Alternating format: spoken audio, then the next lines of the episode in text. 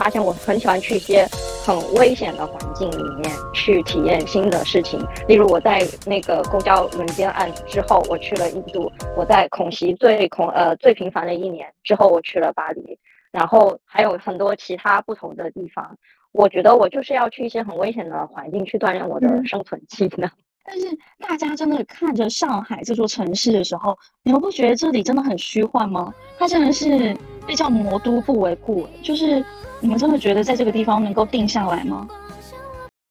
大家好，我是露露。Hello，大家好，我是宁宁子。大家好，我是晨晨。大家好，我是佩奇。那我们今天要来聊什么呢？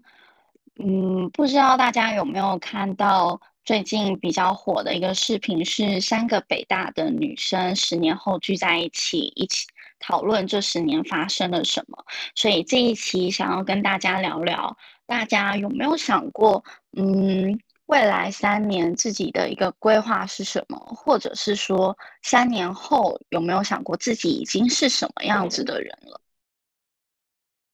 具体的规划我没有做过，但是我最近觉得我三年后可能会在国外，就是，呃，从今年的一月份开始，我就有一种很强烈的感觉，就是我可能会在疫情过去之后再到国外工作。当然，就是这一次去国外就不会像以前上学那样，就是为了经经验或者是体会不同的文化去国外了。就是我接下来如果要去国外工作的话，肯定是因为这个工作机会是对我未来的。呃，career 是很有帮助的，然后这也是一个很好的工作机会，所以我最近有很强烈的一个感觉，就是我三年后可能会在国外工作。嗯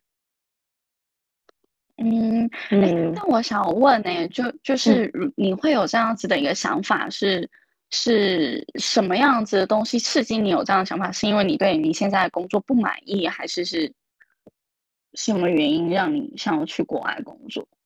是因为我对 我现在的工作非常满意。那他在美国跟巴黎，就是还有其他地区，他也有就是这个分公司，所以我觉得，呃，那当然能去总部是最好的了。那其实如果回法国的话，我其实也还蛮愿意的，因为其实在我二十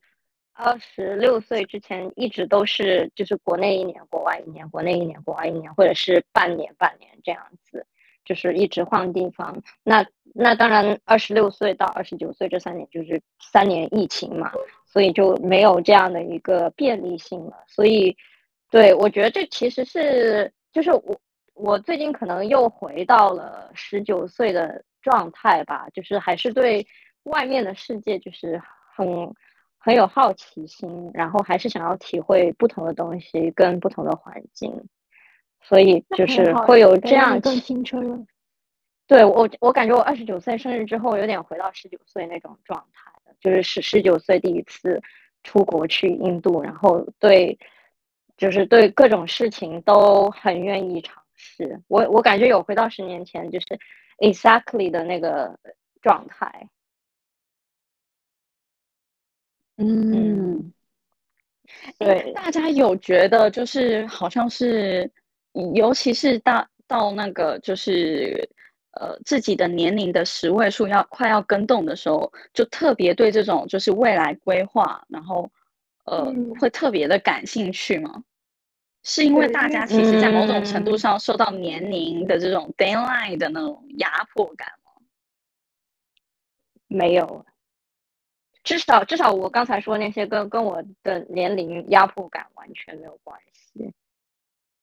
嗯，是我觉得每到一个新的十年，到你年末的时间节，就是当一个十年末的时间节点的时候，你可能会遭受到来自外界跟环境的压力。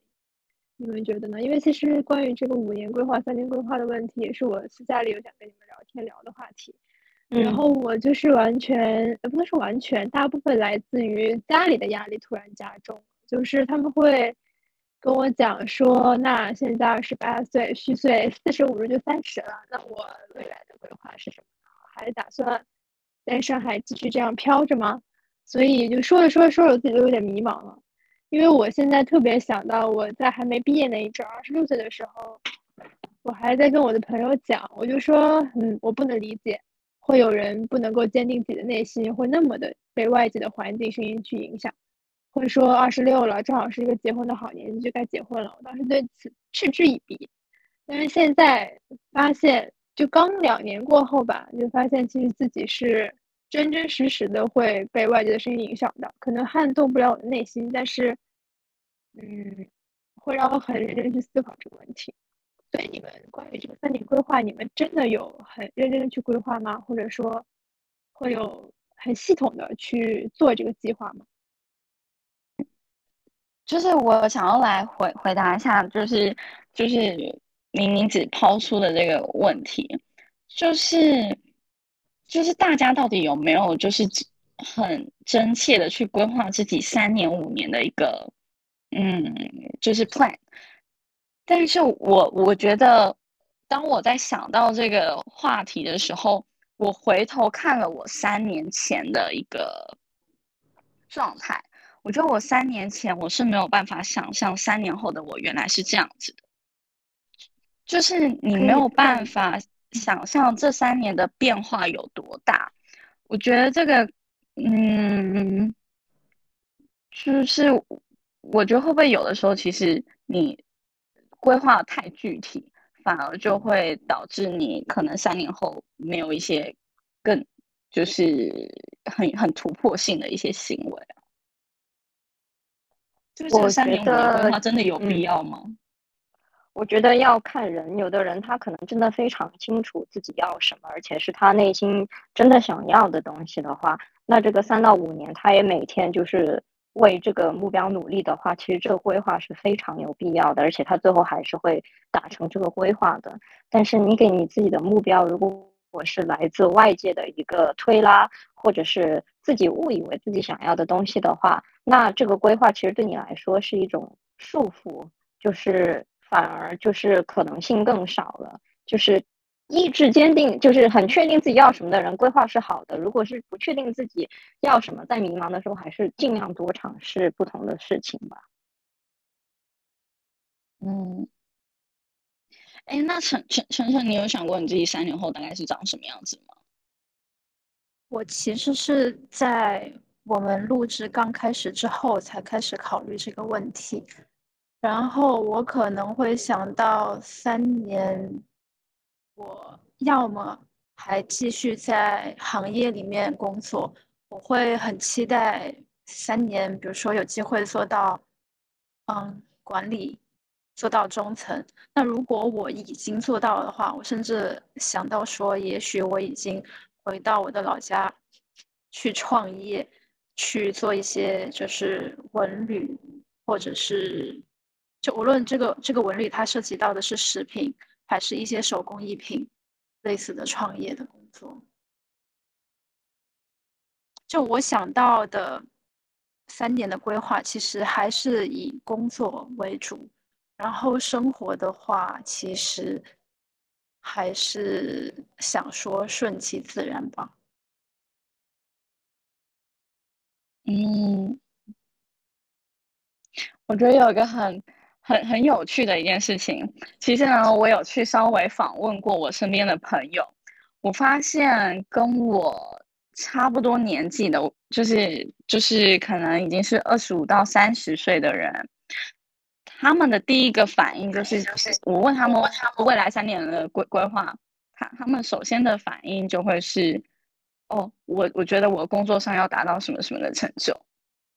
但是我如果去访问那些可能已经超过三十五岁、已经结结婚生小孩的人，那我问他未来三年的规划的话，他可能就会回答我说：“呃，他可能小孩子怎么样怎么样，那他对他家庭的安排怎么样怎么样，他的生活他打算要过什么什么样的生活，预计要去哪里，就是定居啊等等之类的。”然后我就发现了一件事情，就是其实，在各个不同阶段的时候，我们好像对三年规划是有不同的理解的。就就这个，在某种程度上也反映着我们在这个年纪上，我们好像更多的是关注在我们工作上的成就，而不是其他的东西。我觉得这个还是分个人吧，不过可能就是。呃，就是普遍来说，就是有可能确实有家庭的人，他们会关注生活多一点。就这里面变量太多了，就有可能是跟他有家庭有关，也有可能是跟他三十五岁有关。就是毕竟中国的职场三十五岁是道坎，你也有些人可能也不能 expect 太多事情。所以我不知道这个是跟年纪有关，还是跟他当下的状态有关。就是我们其实还可以问一下那些二十五六岁但是有家庭的人，他三年的规划是不是是跟我们一样呢，还是跟三十五岁的人一样呢？所以说，我可以理解为，就是说在 Peggy 的采访里，其实那些有孩子、有家庭的人，他们可能更多会考虑他们的未来规划也会有家人的成分，但是其实。去采访那些单身的人，比如说我们四个，或者比如说三十五岁可能还是没有家庭的人，他们的个人规划。嗯，哎，那我觉得这样子，如果我们换一个换一个思维去想呢，就是那嗯，我我们现在有没有达到我们三年前自己的期望？有。我现在状态甚至是可能是我十几岁时候想的我的一个状态，嗯，我大概呃十七八岁的时候我就已经想象到我是在上海的外企工作。那我三年前我还在学校的时候，我对自己的规划也是在上海的外企工作。哇，真的就是就真的真的，包括这个是吸引力法。我讲了很多次吸引力法则，就是我甚至我最近在看一本，重新看我一本高一时候看的书，它是一本游记，然后我当时还蛮喜欢这本游记的，而且当时对我来说，出国留学我其实是没有太多想法的，这个我不觉得这是我人生的一个选选项。然后在去年的时候，我重新再看这本书，我发现这这本游记里面大概百分之八十的城市我已经去过了。哇！包括就是我小学的小学跟初中的时候看电视，我想说我想看《暗恋桃花源》的明星版，我想看到黄黄磊黄磊演的《暗恋桃花源》，这个去年也实现了。我我在去年有特别强烈的感觉，就是我在十几岁的时候想的那些东西都实现了。我觉得就是听你这样讲的话，就是呃，在小时候其实看过了一些东西，自己在内心上内心里默。默默许下的一些愿望或一些想法，其实都一直在给予你一个暗示，然后最终你把这些暗示一步一步的去完成。我觉得这蛮屌的。哎，那晨晨你呢？你三年前有有想过，嗯，就是在你现在这个年纪，你应该要是怎么样子吗？我真的完全没有想过。我三年前的时候，还这个时候其实刚毕业。然后那个时候，我是有想跟我就是新媒体团队的伙伴一起加入一家公司，做一个新的部门，是想要创业的。但是那个时候，因为我觉得我们都在那个行业里不是很有经验的人，需要从零去摸索行业，去了解，就去想要想要创造一些东西的话，我觉得就是。摸黑其实不是一件很有效率的事情，所以在我在日本创业大概三个月之后，我就跟团队说，我可能没办法跟大家一起继续做事情，然后我就回国内找了工作。然后回来的时候，我其实是非常迷茫的，我没参加过校招，并且那个时候校招的机会已经寥寥无几了。所以最开始的时候，我相当于是。先找了个干工作，然后赶紧做起来。我没想到，我就三嗯一九年的我，没想到二二年的我是现在这个样子。但是我觉得现在我在做的事情还挺挺让我有干劲的。然后从现在开始，再让我去畅想三年后的生活的话，我会觉得。我能够从我现在在做的事情出发，然后去做相应的延伸。虽然我也不会很明确的给自己制定一个目标，但是至少我觉我会觉得我已经在轨迹上去走了。嗯，其实我觉得，就是尤其是刚毕业的时候，嗯，就是人家如果要我就是做一个什么三年规划、五年规划的时候，我真的都觉得这些人可能是疯子诶，因为我就觉得，因为我不知道大家怎么样，但是我那个时候毕业的时候是跟你一样，就是就跟晨晨一样是非常迷茫状况，我根本不知道。我要做什么工作？我喜欢什么？我甚至连我读的书是不是我喜欢的我都不知道。然后我就觉得天呐，大家怎么都知道自己毕业之后要干嘛？甚至都会还会说什么哦，帮自己立立下一个 KPI，几岁以前做做到什么样子的公公司，什么样子的主管在哪里工作。所以我觉得我可能跟晨晨的状况比较像，而且我觉得那个时候压力很大，也没有想过会。变成今天这个样子，嗯，但是我也不知道是不是年纪大了，年纪大了之后好像就会觉得，就是越来越可以接受自己现在在，呃，什么样子的位置，然后过着什么样子的生活，然后我觉得也有超出我的想象，所以我觉得还是好的，嗯，就如果说可以回到三年前的话。其实我有点想要跟三年前的自己说，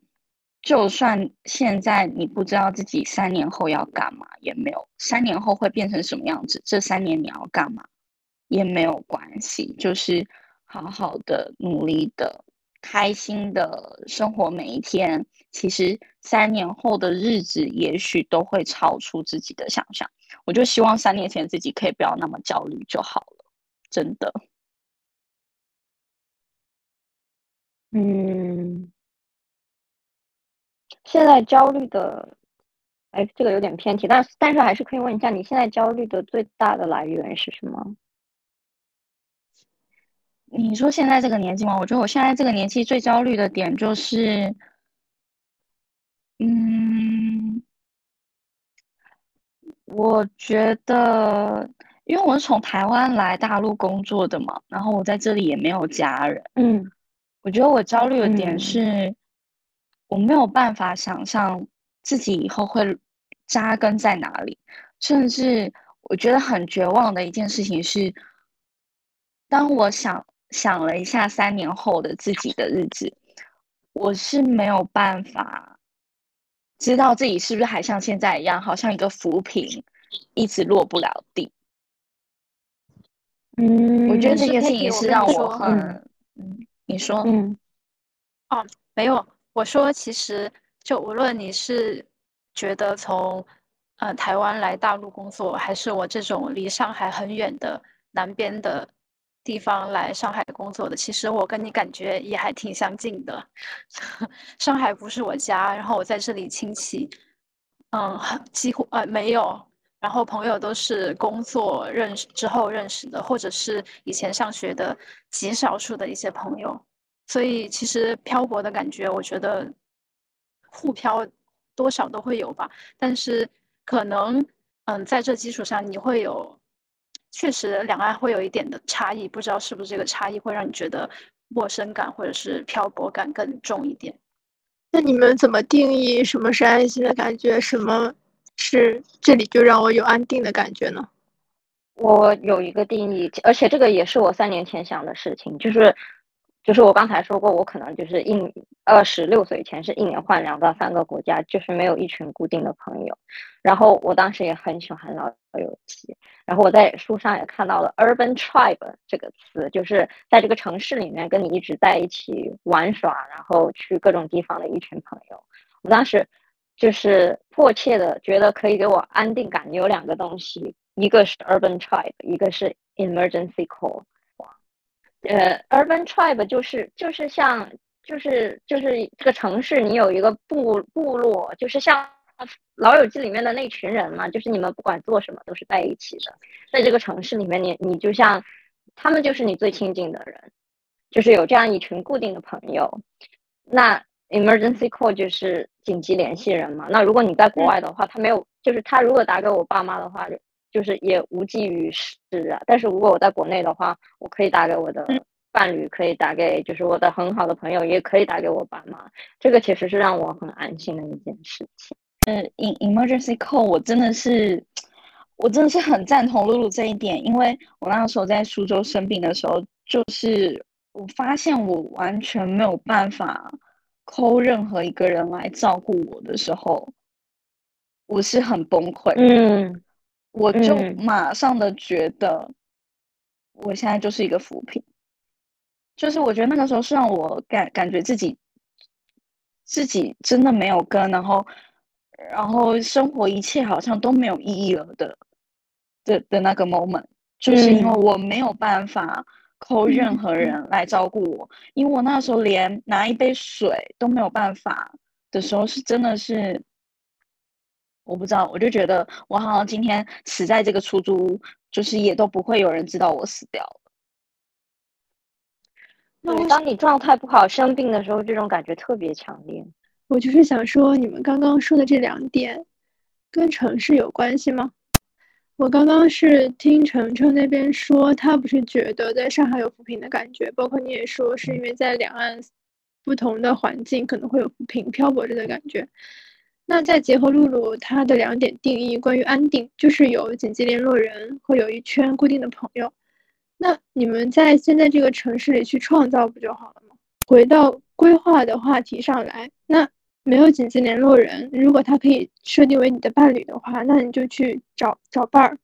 如果你想通过一群固定的好友来达到内心的一个安稳和没有那么漂泊的一个感觉的话，那你去在这个城市里营造你的好友圈不就可以了吗？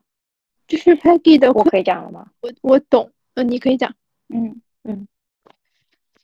我我我，但是如果我不确定我在这个城市常待的话，我过两年换一个地方，我又要找一群新的人，而且人和人建立关系是需要时间的。我为什么当时那么强烈？是因为我每年换两个国家或者三个国家，我没有固定的朋友，没有人可以做我这个紧急联系人。然后我在上海，我也不确定我过两三年，像我刚才说，我过两三年我可能也不在上海。就是，对，可以是去找，但是我不是在这个地方常待的，我永远要寻找新的人去做我的紧急联系人，而且其实这是一个 commitment 的，就是就是不是随便一个人都愿意就是去医院照顾你，或者你有什么事情打打到你的电话的。嗯，我理解。那所以说，如果我们真的想消除这种漂泊的浮萍一样的感觉，我们可以往前做什么呢？如果它是我们的一个目标，比如说它就是我们三年之后的一个规划，我们想稍微安定下来，那我们可以采取哪些措施呢？就比如说说到刚刚三年规划的话，我其实就是一个过一天算一天，当一天和尚敲一天钟的人。那比如说，嗯，能够在一个城市里减少一些漂泊的感觉，应该怎么做呢？我现在已经没有想要消除这种感觉了。哇，我在拥抱这种感觉。感觉。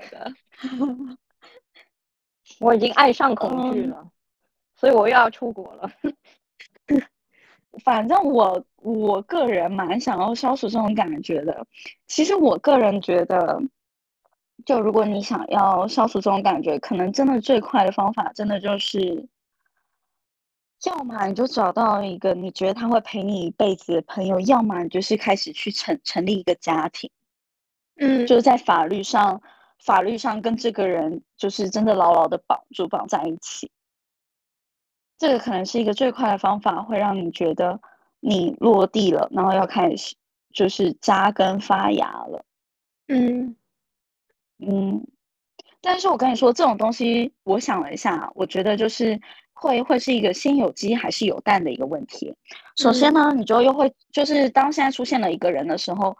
你可能觉得他还不错，但是你就又会想说，那他以后都在这个城市生活，你又不确定你之后是不是一直在这个城市生生活，你就也会不想要跟人家建立关系。然后你不跟人家建立 关系之后，你就又会更加的强烈觉得，哦，你你你就是你觉得你自己没有根，一直在身边飘来飘去。就这件事情真的是非常困扰我，所以我的方法就是我先选定了一个城市，然后我就不动了。因为其实以我的性格，我之前是那种在一个地方不愿意久待的人。我对一个基本上对人事物的新鲜感都会消退的非常快。但是也不是说消退了就会推开或者怎么样。但是我是来到上海之后，我觉得这个城市虽然跟我没有半毛钱关系，但是我还是愿意在这里去扎根的。所以我奔着扎根这个目的，可能它就是我笼统的一个三年大目标。那 OK，我现在二十八岁，我希望三十一岁的时候可以落户起来，然后我可以，嗯，不那么的经济拮据，然后以及结合，我也非常同意露露刚刚说的两个观点，就希望我三年之后能有一个固定的 emergency call。但是至于朋友的话，我这么多年的经历真的是告诉我，朋友都是阶段性的，真的是过一阵儿就会换，它会伴随着你离职，伴随着你搬家。都会换一波人，可能现在会好一点，因为毕竟我在一个城市，我努力的在定住。但是在我前几年，我频繁的换城市，就换一个环境就告别一波人，换一个环境告别一波人，那个确实是很不安定感的一个来源。但是，嗯，结合你们刚刚的困惑，当然露露不想消散这种抚平感，但是 Peggy 这边，我觉得要是解决先有鸡还是先有蛋的问题，我的建议是。先解决城市的问题，找到一个你愿意留下来的城市，应该是第一步。然后再在这个城市里去找人，然后再成立家庭。我觉我觉得，你知道你说的还蛮为什么这么喜欢上海吗？就就是我我觉得我没有 get 到的点是，就是我我。我觉得在看过了很多城市，大家都是一直在城市之间变换着嘛。举例来说，我是呃台湾，然后到上海，然后再到苏苏州，然后我现在出差又出差了这么多城市。老实说，我我我觉得我我现在呈现的是是是一种我根本不知道我到底最终我要选择哪一个城市，所以我觉得我好像没有办法知道。为是或是理解为什么就是您只这么快的，就是认定了上海这个城市，是是在某一个 moment 就觉得我我就是要在上海就是落户生根吗？嗯，有的。要说到这个具体的 moment，我可以追溯到我十四岁的时候，就是我当时去参加江浙沪的夏令营，是一个高校夏令营，我带团还有很很好的一个小姐姐在我们。在人广附近的酒店安定后，他偷偷带了我们几个小朋友出来玩。他就说，因为这边离黄浦江很近，我要带你们去看外滩的夜景。五点多出来，在外滩旁边去，就南京东路那一条街去眺望对岸嘛，去眺望三大件儿。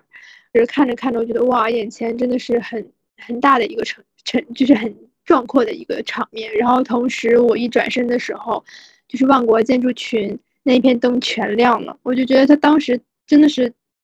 一个让我记了很久的一个时刻，因为它点亮了我当时很小的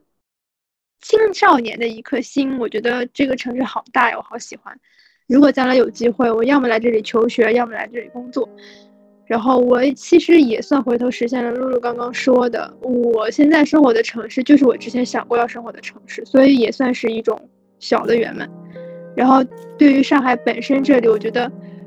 没有什么具体的原因，这个城市足够大。大的让我觉得很安全，然后每一条街道都走不完，都是新的。我每次在上海的一个转角遇到一个新的街区，遇到一棵新的树，我都会很开心。所以这个就是我认为我对这个城市是有连接跟有感情的。嗯，这段非常好，升华了你对上海的感情。我我其实有同感，但是。我我有同感的城市不是上海，是新加坡。就是我大概是大一大二的时候，我去新加坡玩，然后那当然它也是很繁华，有金金融角啊，就是这样一个街区，然后城市也很漂亮，很干净。但是我最受震撼的时候，是我看到一群人下班了，然后他就在那个呃。就是克拉码头附近，就是一排酒吧，然后他们在那边 happy hour 在喝酒，我就觉得我哪一天我要来新加坡工作，嗯，然后我大概在我研一的 gap year 的时候我就去了，就是我只是我当时当时就是当然我的文学素养没有心灵这么好，不可以讲出就是这么这么吸引人的事情，但是我当时就是很喜欢这个城市，它非常的。有活力，而且就是大家可能工作也很拼命，但是工作完之后也可以很嗨去喝酒。我只是单纯的想要过这样的生活。然后我在新加坡的那半年，基本上就是每天都在过这样的生活。嗯，对。嗯嗯，哇，那我觉得我跟我跟心灵刚好相反的一件事情是，嗯，就是我发现我好像是比比起说可能到某一个自己特别喜欢的城市工作，而选择现在居住在这里，或是现在在这里打拼，我我觉得我的迁徙的路径更多的是，我觉得我可能不喜欢这里，所以我想要换。举例来说，我想要逃离台湾，是因为我觉得。就是我身边的人的一辈子，好像在毕业找到工作，然后就是我就可以看到他死掉的时候是在台湾死掉，就是他那一辈子是可以预见的，所以我就觉得哇，我好不喜欢这个地方，我一定要离开这个地方。嗯，就我想办法，我找了找了一个在上海的台企，我就先先过来了。然后在上海的时候，我是刚好跟悉尼相反的地方是。我看到这里人来人往，然后，嗯，城市很大，人很多，就是非常的呃多样性，就是也很好。但是我就觉得每个人之间都好陌生哦，大家各过各的。然后我就觉得，嗯我我就觉得让我的漂浮感更更重了。然后我就变得也没有特别喜欢这个城市，所以我就又逃离了上海，然后来到了苏州。对，所以我觉得，嗯，所以真的可能我我更多的是逃逃走，我就会逃逃到别的地方去。嗯，那我你说，就是你可以多去，因为正好你的工作可能也会允许你偶尔出差，所以你可以多选择一些新的城市去感受一下当地的文化，因为我觉得。有一种链接感，是我也形容不出来是怎么讲的，就是，就是每个人的感受真的不同，就包括你说上海太大了，每个人都行色匆匆，大家毫无连接，这个场景对我在我这里翻译出来的是一种安全感，就是，可能我就是水瓶座的特质，就是我一定是要在人群里，但是我可以梳理所有人，但是我必须要在人群里，就是我说不好那个原话，就是我其实，在人里。人多的地方我会感到更安全，就是城市很大，那我们就各过各的了，互彼此互不打扰，这是我觉得很嗯嗯 safe 的一点。就是我之前看过一句话，其实那句话有点否，说的是不对的。他是说我为什么选择大城市呢？就是因为我不喜欢小城市的生活。今天谁家打了个碗，明天全村都知道了，就是消息传的很快，大家生活没有什么太多的隐私，呃，可能这是不对的。但是大城市于我而言，就是因为我就是。忙浩瀚的大城市里的一颗一颗水，但是我在这个城市里，然后我可以过我自己的，大家可以彼此想连接就连接，想切断也可以切断，这个对我来说是一种安全感，就是我喜欢那种大隐隐于市的感觉。嗯嗯嗯嗯嗯，对，我很认同这一点，尤其是我有时候可能会在就是从广州回我家的。动车上看到我的什么初中同学跟小学同学是一对，然后他们马上要结婚，然后在我成长的城市这样一直生活下去，这对我来说是一件很恐怖的事情。这就代表着你在人生的每一个阶段都是跟这个城市有连接，都是跟这些人有重合的。嗯嗯嗯，对，嗯嗯，这是这是一种很可怕的事情。就我可以，就还是。的问题就是我可以选择跟你连接，但是我可以选择随时可以切那种连接。但是你在小的城市，我觉得这个连接不是那么好说断就断的。而且我觉得小的城市，反正让我的感觉是，我刚刚听完露露这 的这个朋友的故事，就会让我觉得，哇，他这一辈子，他现在二十几岁，他就可以望到他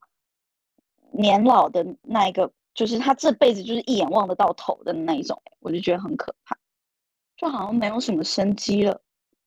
也没有什么值得期待的事情，就也没有什么 surprise 了。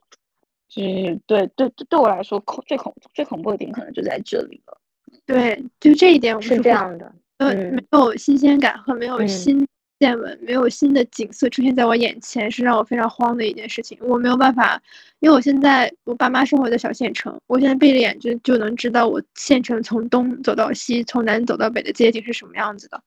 我觉得一辈子就只在这里来回来去的走，我会觉得很窒息。但这真的只是我个人的观点，因为其实我也有时常在想，那那些在小县城里生活的我的朋友们，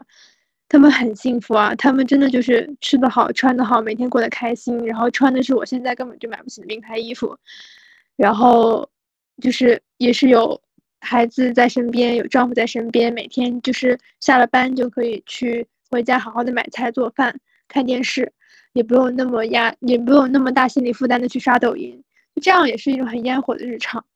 但是我不知道为什么我。嗯，可能当下还是过不了这种生活。我也是在很迷茫，所以才会向你们抛出这个三年规划的问题。我不知道现在我接受不了，那三年之后我能不能接受得了呢？会不会我也着急的去投入这种烟火气息的生活里？嗯，我觉得我可能一辈子都接受不了。我可能十几岁的时候我就很清楚我是不适合这样的生活的。我从后面才后面才有了那么多冒险，就是以至于我现在已经是。已经不是说就是追求安稳、相对平稳，我甚至就是爱上了冒险了。就就像我今天在群里面，就在另外一个群里面，我有发发出，就是说，呃，我我要把我那本什么生存手册再拿出来看一下，是因为我自己发现我很喜欢去一些。很危险的环境里面去体验新的事情，例如我在那个公交轮奸案之后，我去了印度；我在恐袭最恐呃最频繁的一年之后，我去了巴黎，然后还有很多其他不同的地方。我觉得我就是要去一些很危险的环境去锻炼我的生存技能，我不能一直在一个就是生活很便利的城市这样，嗯。这样生活下去，尤其是如果发生突发状况，然后你前面十几二十年你过的都是很安稳的生活，也很便利的生活的话，你整个人就会很慌。就是尤尤其是疫情，还有就是各种现在社会上发生的各种事情，让我觉得其实要尽量就是让你自，就如果你一直在很便利的生活里面，呃，然后你的生活也很平安，那你今天如果遇上飞机失事，遇上像你今天这样。没有办法叫外卖，没有办法买菜，遇上去了一个对女性很不友好的，或者是恐袭很多的城市，你整个人你都不知道该怎么做了。所以我其实我甚至有想说，我要不要像贝尔那样 去冒险，去让自己就是对这种危险的环境更加的，就是做好准备。但是这个会不会有一点点过滤？因为其实你。前面的表述是你其实比较怕一些突如其来的灾害，或者怕适应不了意外的风险，那你为什么还要？那哦，那你所以特意要时代，因为这个时代就是各种事情会发生。我没有想象过我在上海会遇到就是是抢不到菜这样的情况。那我今天就去坐飞机，我也有可能就是。会遇上空难，我去坐船，也有各种各样的事情都有可能发生。尤其是这两三年发生的事情，让我们看到就是生生命或者生活真的很无常。嗯，对，嗯。所以你的办法就是先去战胜它，先去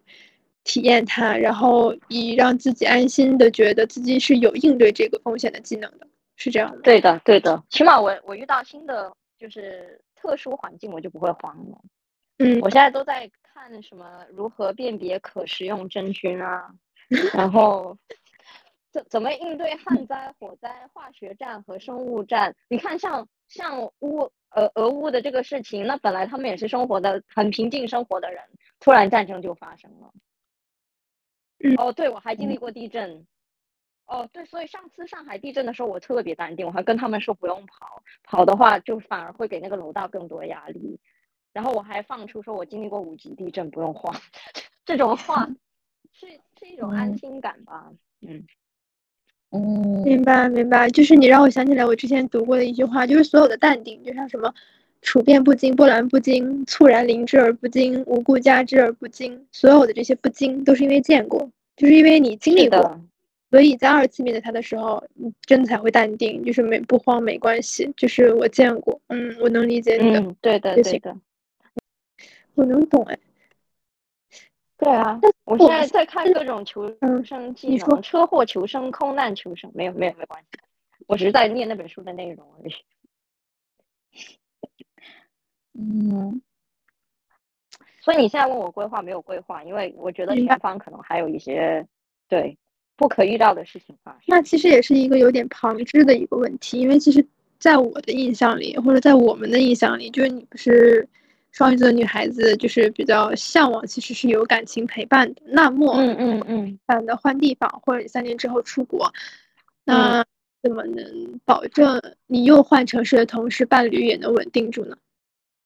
嗯，首先这个时候就要看我自己个人是更想要出国要这份工作，还是更想要这个伴侣，以及我的伴侣会不会支持我。嗯，去做这个冒险，因为你刚才说的这种情况，不就是二十二十多岁一直发生在我身上的事情吗？我可能遇到一个很喜欢的人，说不好意思，我这两个月之后我就要去另外一个国家了。我我这种事情发生了无数次。那有的人他可能在这个 moment 他决定不再，不是不要很投入的跟我发展过感情。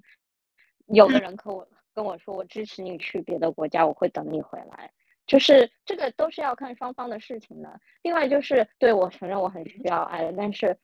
我我也没有发现我在哪个 moment 就是身边没有男生的，所以我没有在担心这个事情。了解，明白。那我我我觉得这样就就是，呃，就是我我觉得当自己一直在漂泊的时候，其就是其就很在感感情方面，你会呈现一种很奇怪的状态，就就就是你会。希望有个人对你投入，但是又希望他不要投入太多，会吗？我没有，因为我应该是投入很多的那个人，我无所谓。他一是说希望对方不要投入太多，还是要警醒自己不要投入太多？就是应该是说会希望对方投投入，但是又觉得不应该投入太多，因为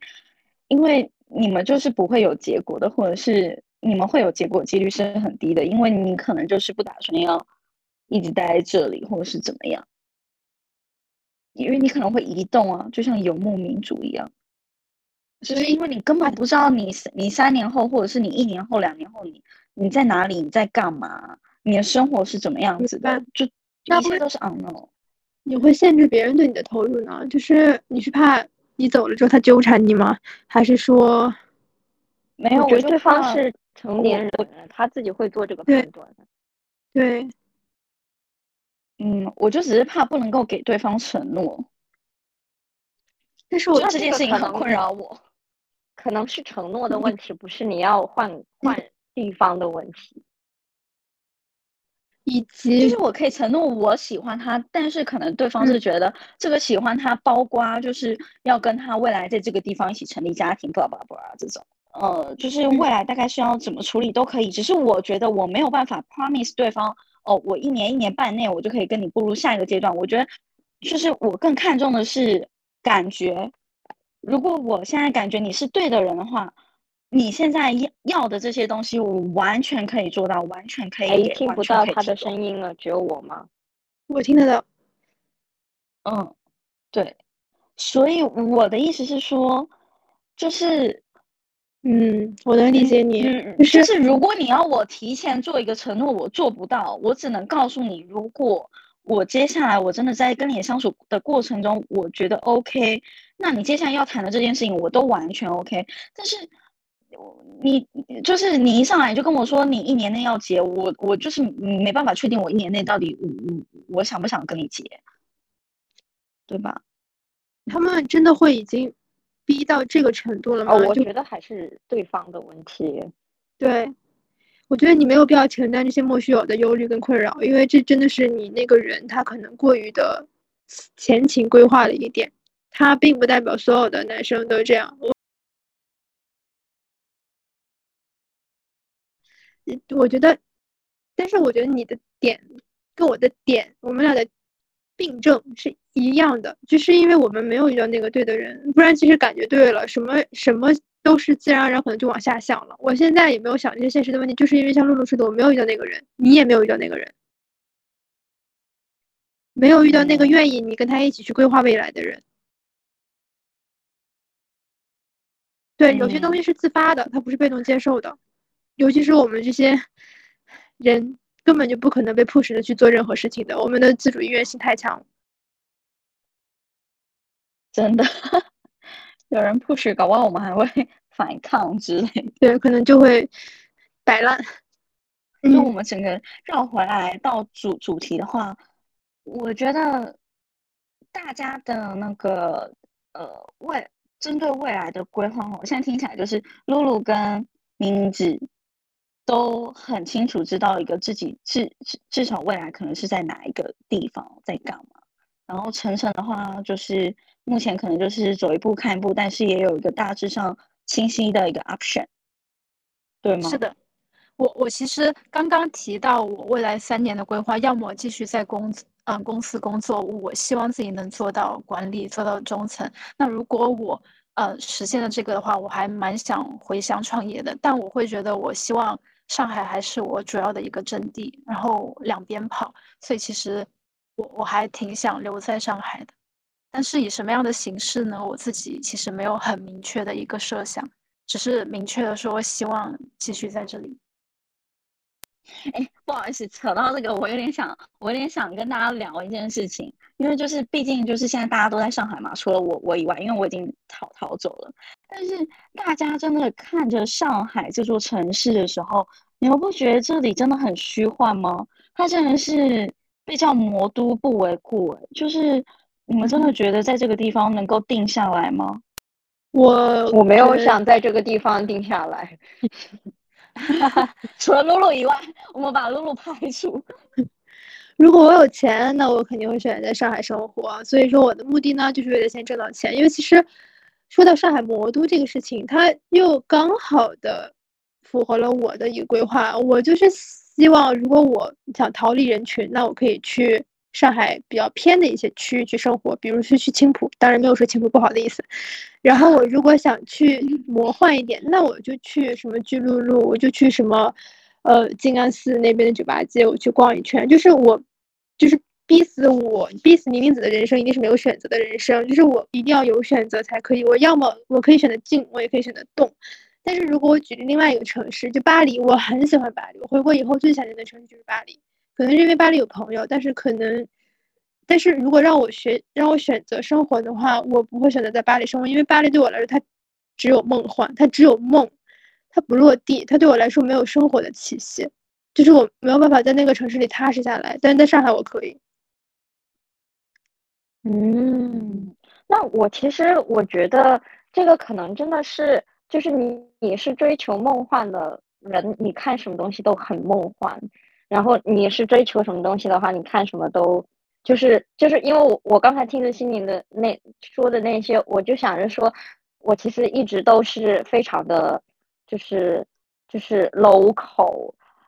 怎么说这个词呢？就是就是接地气。我不是说你不接地气，就是我能想象我来了上海之后，我真的是跟大妈 social，然后去排队买菜，然后去看这个。这个菜看房价的涨跌，看菜的涨跌，然后看这个城市的规划。然后我喜欢新加坡也是因为它有很多那种 food court 嘛，就是真的是很 local 的地方。然后你你去买菜，就是那些就是长辈们会跟你说：“小妹，你今天想吃什么？”然后包括我在加拿大，我我可以讲粤语，我可以很 local 的跟本地人讲话。我在巴黎也是，我就是经常拖这个。小车，然后去超市采购。嗯，我觉得我不管在哪个国家，我都是就是这真的就是在忙生活的一个人呢，没有一些很梦幻的东西。嗯嗯，对，所以其实就是就是可能可能也是因为这个城市能满足你的一些，就是两个东西，一个是这个城市能满足你的一些需求，另外是你心中有一些东西，你不管到哪一个城市，就都是一样的。嗯嗯嗯，所以我没有觉得上海很梦幻。回答你的问题，非常的 local。嗯，哎，但我还想要再问一个问题，就是大家有想过在什么样子的条件，大家会放弃待在上海？呃，就是有更多钱的工作，我肯定会离开上海。嗯，哦，晨晨，你说，嗯，如果是我的话，我会觉得，如果我要在上海抚养孩子的话，我是绝对 say no 的，因为在这个地方，嗯，我首先不会很肯定的说我不考虑在这个地方，比如说成立我自己的家庭，但是如果要考虑养育一个孩子的话，我目前想到的是我。不想，我我我可能不太能够在这个这个地方抚养一个孩子，就可也有可能是因为我已经预判了自己可能还很难达到那样的财力，或者是，嗯，这个城市比较 fancy 的一面给我带来的给下一代教育的压力吧。我觉得，如果关于什么时候能离开上海的这个问题，大概就是我突然发现我是个富二代，家里有财产让我继承的时候，我就回去了。或如果如果你家里有一个富二代等着你继，等就是就是就是，如果有另外一个富二代等着你嫁给他，他要继承财产，你会去吗？那我会选择让他来上海跟我一起发展。嗯。哦，就是可能，我觉得只我对我对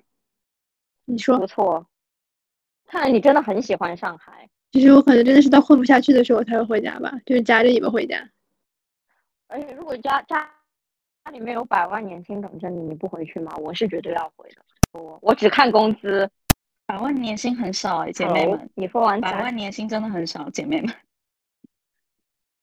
在上海很少而已。但我回去的话，百万年薪应该可以过得很好哎。可能我们的家不是一个家吧？我的家不可能有百万年薪的情况。我家也不能，老实讲，这就很打扰。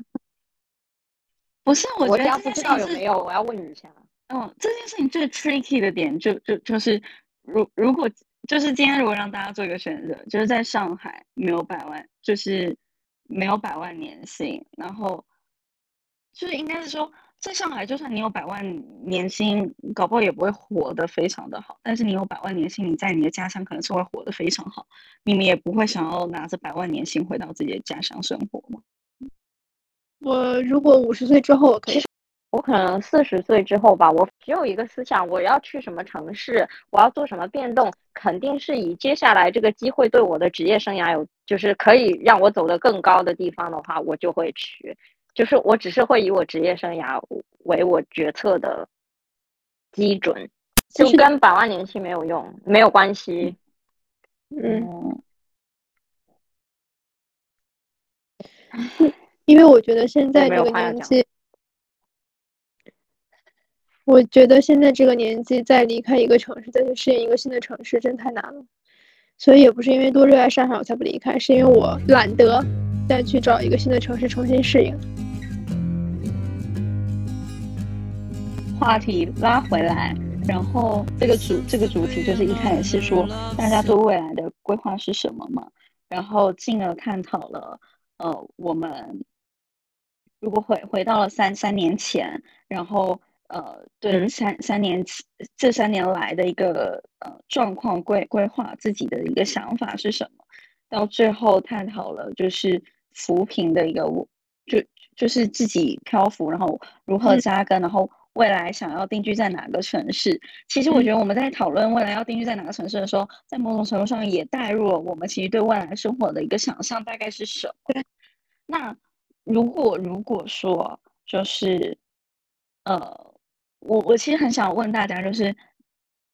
我们今天回到三年前，你想对自己说什么？然后对于，嗯，这三年来，我们铁定自己内心已经是有一个想象了，自己三年后的一个状况是什么？那如果你可以捎上一句话的话，你想要跟他们说什么？早一点买房，不然房价就要上去了。嗯，我我真的很认真。非常认真。如果你你让我对三年前讲的话，我就早一点落户，然后买房，不要等到二零二零年再去看，发现买不起了。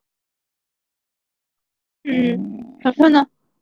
上海上海的房啊，其他的其他的房子吧。我想，如果是我的话，嗯，如果是让现在的让我去给，啊，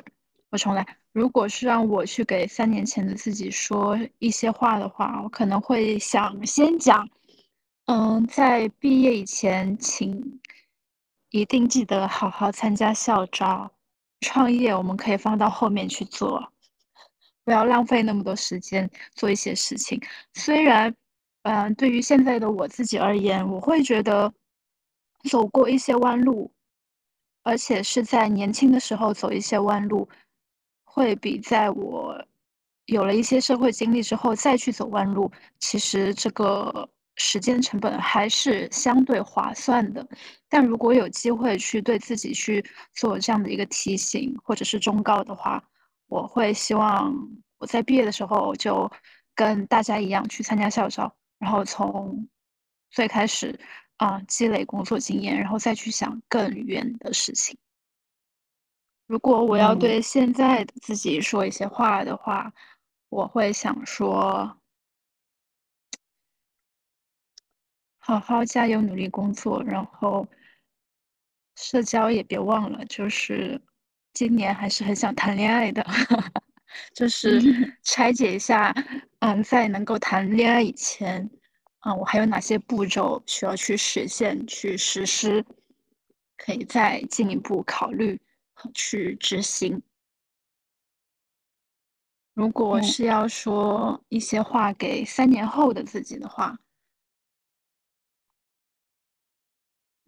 哎，会是什么呢？我想想啊。说到未来，为什么会比讲过去会更沉重重一点？我我我每次说到未来，我都会有一种就是这涉及到了我 unknown unknown part 的感觉，就是。对吧？就我我不太肯定它会是一个什么样的样子，但也如就也像是露露说的那种，就我如果具象化，就是还有可视化我想来的话，作为吸引力法则，它也许不能说也许，就是我我我必须坚信我自己是那个样子。然后我才有可能会实现，朝着那个希望的样子一步步去实现它。哎呀，我还是没想到。等一下，我觉得前面的话都可以 都可以被剪掉。给我三十秒。但是，但是我我我认真的觉觉得，也许就是，我觉得常常的反应就很真实吧。其实，就是。我们都还不知道自己三年后大概是一个什么样子，所以其实确实不知道要怎么说，好像也只能祝他一切都好，都不后悔就好了的那种感觉，对吗？嗯，这一点我完全赞同。嗯，所以我觉得你还是可以再想想，也许我们可能哪一天你想到了很明确自己三年后大概要长什么样子的。我觉得到那个时候少上一句话，好像也还可以。我觉得你先把这句话 keep 住，就是这个的话语先先 keep 住。哦，我大概有一个有一句话的样子，就如果现在要让我对于三年后，我对轮廓虽然想的还没那么清楚，就自己具体是在做什么事情，然后我生活是怎么样的一个样式，我可能没有一个很具象的想象。但如果一定要讲一句话的话，我会希望对那个时候的自己讲，就是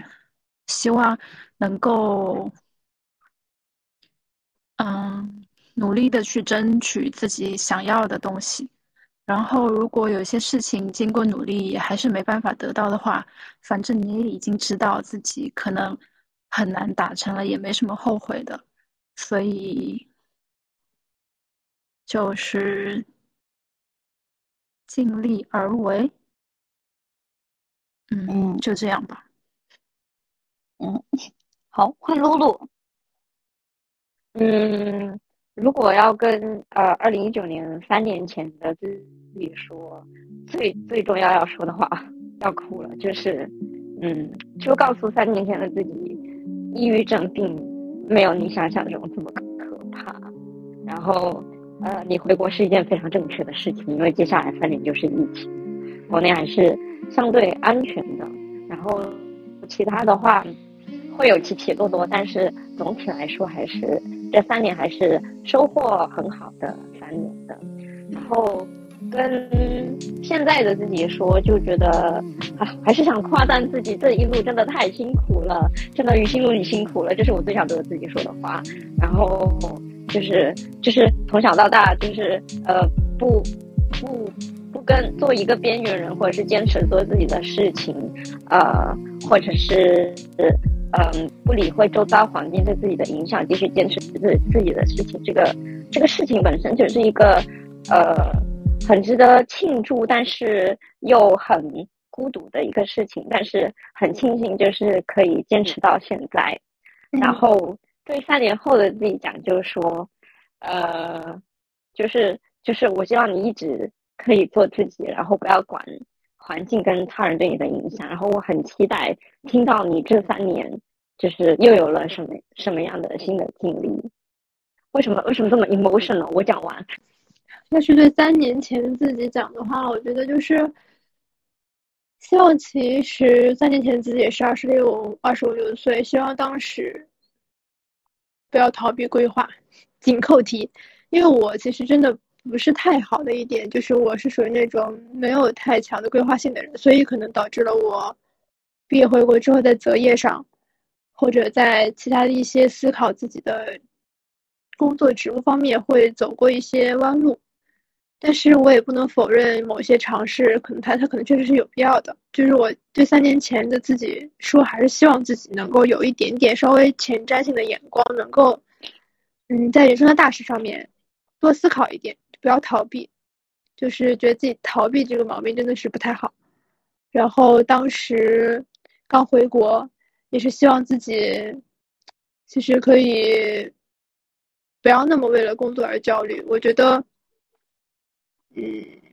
因为那段时间想到露露刚刚说太抑郁了，那段时间我也是很因为工作这个事情焦虑到整个人状态都不对。我所有的朋友见到我都说我自己状态不对。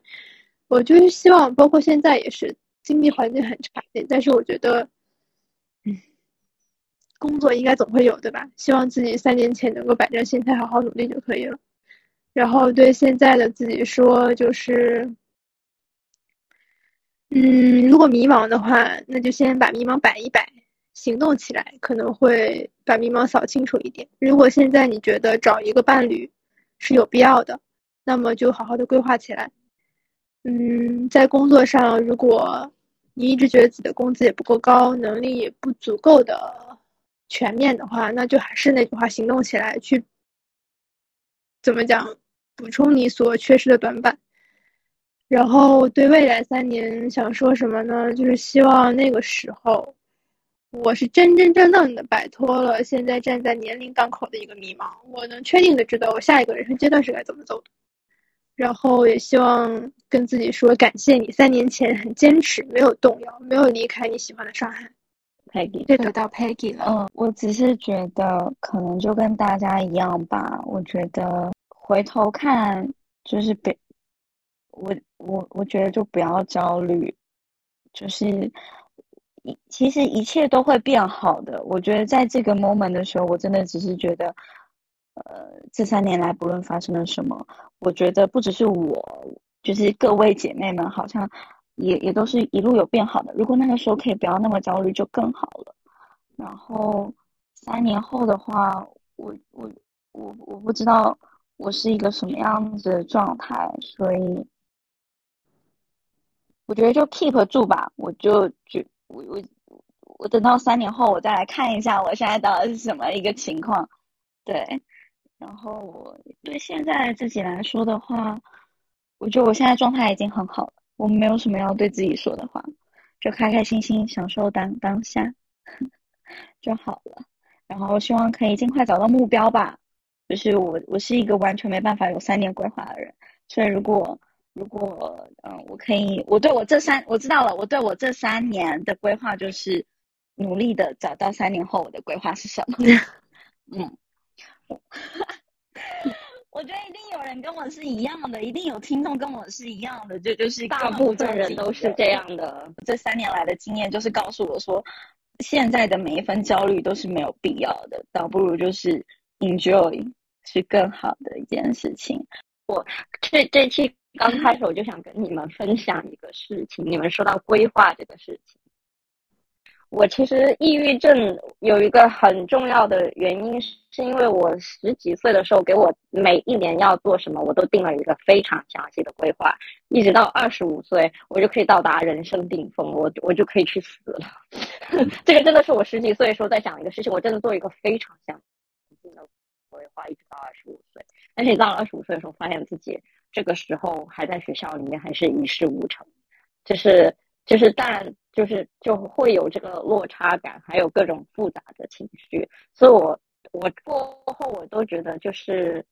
其实也不用做那么明确的规划，因为因为世事无常，你不一定会达到，而且因为会规划会失去很多东西。嗯，就确实我二十五、二十六岁会抑郁症，是因为我在早年真的做了很强劲的规划，没有达成。然后呃。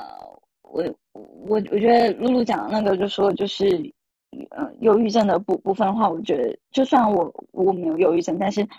我相信大家都曾经有压力很大的时候。我觉得现在只要不要让自己回到就是压力那么大的一个情况，甚至自己无法控制的情况，我就已经觉得我很棒，我很勇敢了。嗯，我觉得这样就好，我就很满足了。嗯嗯，是的，心态平衡很重要。没错，所以我觉得，如果说真的有一个愿愿望想要分享的话，我会觉得，如果今天我们的这段话可以让一个因为这个标题点进来，因为因为很焦虑，所以看到这个标题想要点进来看一下大家的三年规划是什么的人，让他没有那么焦虑，让他知道其实呃不需要这么。不需要因为自己还在迷茫，还不知道自己三年后要干嘛，会怎么样，呃，呃，觉得呃不不舒服、不开心的人，能够稍微舒缓一点，我觉得都都是一件很棒的事情，对啊，嗯，没错。